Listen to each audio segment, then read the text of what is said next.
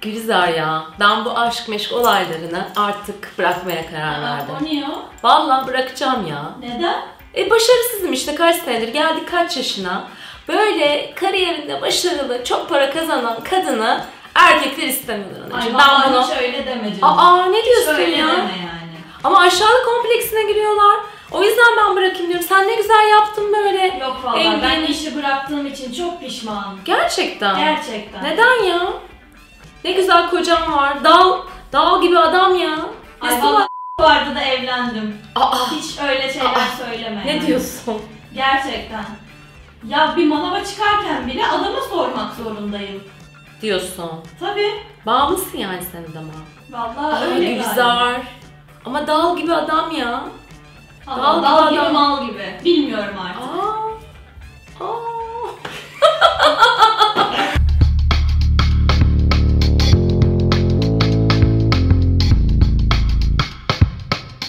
Merhaba ben Gülen. İdeal ilişkinin sırlarını sizinle paylaşacağım videomla karşınızdayım efendim. Çoğumuz ilişkilerimizden şikayetçiyiz. Ben bu videoda ilişkinin seviyelerini açıklamak istiyorum önce. Ve o ilişki seviyesini nasıl yukarılara çıkartabiliriz? Eril dişil dengesini nasıl kurabiliriz? Onlardan bahsedeceğim. İlişki seviyelerinden bahsederken daha önce de videolarımda ya da canlı yayınlarımda bahsettiğim David Deidan'ın 3 seviye ilişki modelini anlatarak başlamak istiyorum. Belki bazılarınıza tanıdık. David Deida diyor ki 3 seviye ilişki vardır. Birinci seviye ilişki bağımlılık ilişkisidir diyor. Şimdi bağımlılık ilişkisi deyince biraz belki de sert oldu farkındayım. Bu eski geleneksel toplumlarda aslında bu ilişki tipine baktığımızda o kadar da bağımlı bir ilişki belki olmadığını da söyleyebiliriz. Bu ilişkide erkek dışarıda para kazanan, eril faaliyetlerde bulunan roldeyken kadın ise evde ev işleriyle, çocuklarla ilgileniyor ve gelir kaynağı tamamen erkekte. Peki bu model kötü bir model mi? Yani bu modelin de aslında avantajları yok değil. Bu modelde erkekler daha bir erkek gibi çoğunlukla. Kadınlar da daha bir kadın gibi, daha bir dişiliklerini yaşıyor bu modelde kadınlar. Ama çoğunlukla demeliyim. Çünkü tamamen ev işleriyle ve çocuklarla alakadar olan ama bayağı eril olan artık kadınları da hepimiz zannediyorum biliyoruz. Şimdi bu modelde ilişkinin içerisinde eril ve dişil kutbu aslında belirgin. Yani bu ne demek? Erkek eril olarak var oluyor, kadın da dişil olarak var oluyor. Orada bir kutup olduğu için de ilişkide böyle çok kafalar karışık değil.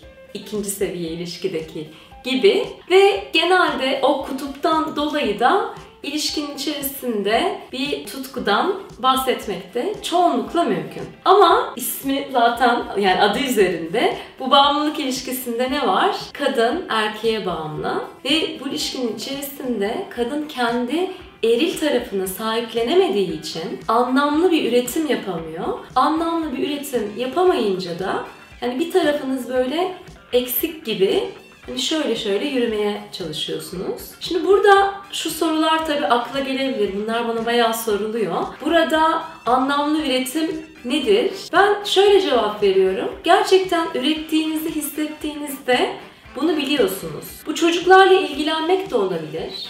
Bir süre çocuklarla ilgilenerek siz orada anlamlı üretiminizi gerçekleştiriyor olabilirsiniz. Ama çocuklar işte okula gitti, artık onlarla benim ilgim, eforum azaldı ve bir şeyler üretemediğimi hissediyorum. Ve buradaki anksiyetemi de antidepresanlarla mesela en uç örnek olarak doldurmaya çalışıyorsam demek ki ben bir anlamlı üretim yapamıyorum. Anlamlı üretim içinde bizim eril tarafımızı gerçekten geliştirmemiz gerekiyor.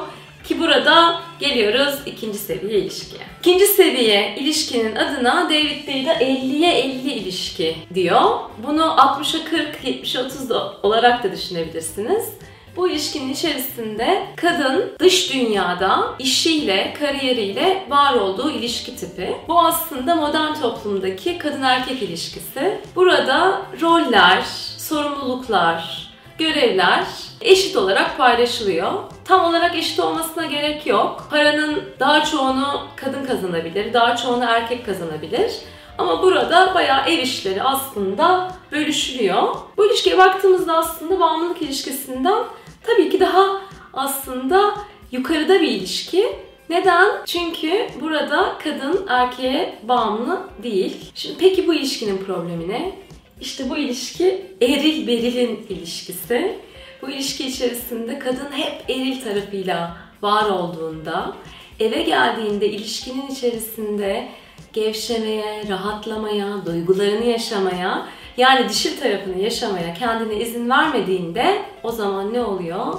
İlişki içerisinde genelde iki tane eril kavga ediyorlar. Ya da kadın erilleştikçe erkek dişilleşiyor. Çevremizde de bunun örnekleri çok. Erkekler dişilleşti, kadınlar erilleşti. Peki buradaki problem ne? Burada eril dişil kutbu yok. Eril dişil kutbu olmayınca da gerçekten tutku yok. O ilişkinin içerisindeki romantizm yok. Oradan biz beslenemiyoruz. Birinci problem bu ve bence ikinci ve çok daha temel bir problem de biz burada kadınlar olarak kendi dişil özümüzü yaşamayı unutuyoruz. Yani burada sadece ilişki içerisinde daha iyi cinsellik, daha iyi tutku olacak diye değil, sadece eril tarafımızla var olmak bize ağır geldiği için bu ilişki çerçevesinde biz kendi özümüzü gerçekleştiremiyoruz. Evet Gülan, birinciyi, ikinciyi anladık. Peki en son seviye ilişki nedir diye meraklanıyor olabilirsiniz. Üçüncü seviye ilişkinin adını David Data yakın ilişki koymuş. Üçüncü seviye yakın ilişkide kadın eril bir şekilde dış dünyada kendi işini, o anlamlı üretimini gerçekleştirirken erkek de aynı şekilde o anlamlı üretimini gerçekleştiriyor. Ama ilişkinin içerisinde erkek eril tarafıyla, kadın da dişil tarafıyla var oluyor. Şimdi yakın ilişkiyi biraz daha anlatmadan çok küçük bir parantez de açmak istiyorum. Erkek de her zaman eril olarak mı var olacak? Hayır öyle bir şey yok. Erkeklerin de kesinlikle dişil taraflarını geliştirmesi gerekiyor. Özellikle ilişkilerin duyguları tamamıyla böyle bastırdığımızda orada da eksiklikler yaşıyoruz. Çok sayıda erkek danışanımda ben dişilik geliştiriyorum. Çünkü dişilik geliştirmeden de sadece böyle koş koş koş o kahraman savaşçı enerjisiyle koş hayat gerçekten dengesizleşiyor.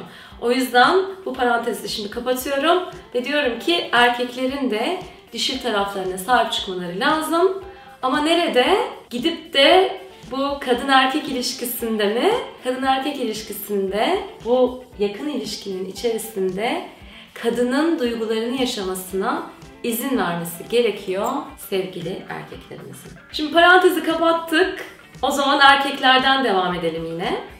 Erkek olarak yakın ilişkinin içerisinde sizin yine o eril olarak bir kaya gibi, kadının yaslanabileceği bir kaya gibi durmanız gerekiyor. Evet bu zor olabilir. Zaten iş hayatında bayağı bir zorlanıyorum. Evde de mi kaya rolü bana ait diyebilirsiniz. Haklısınız da.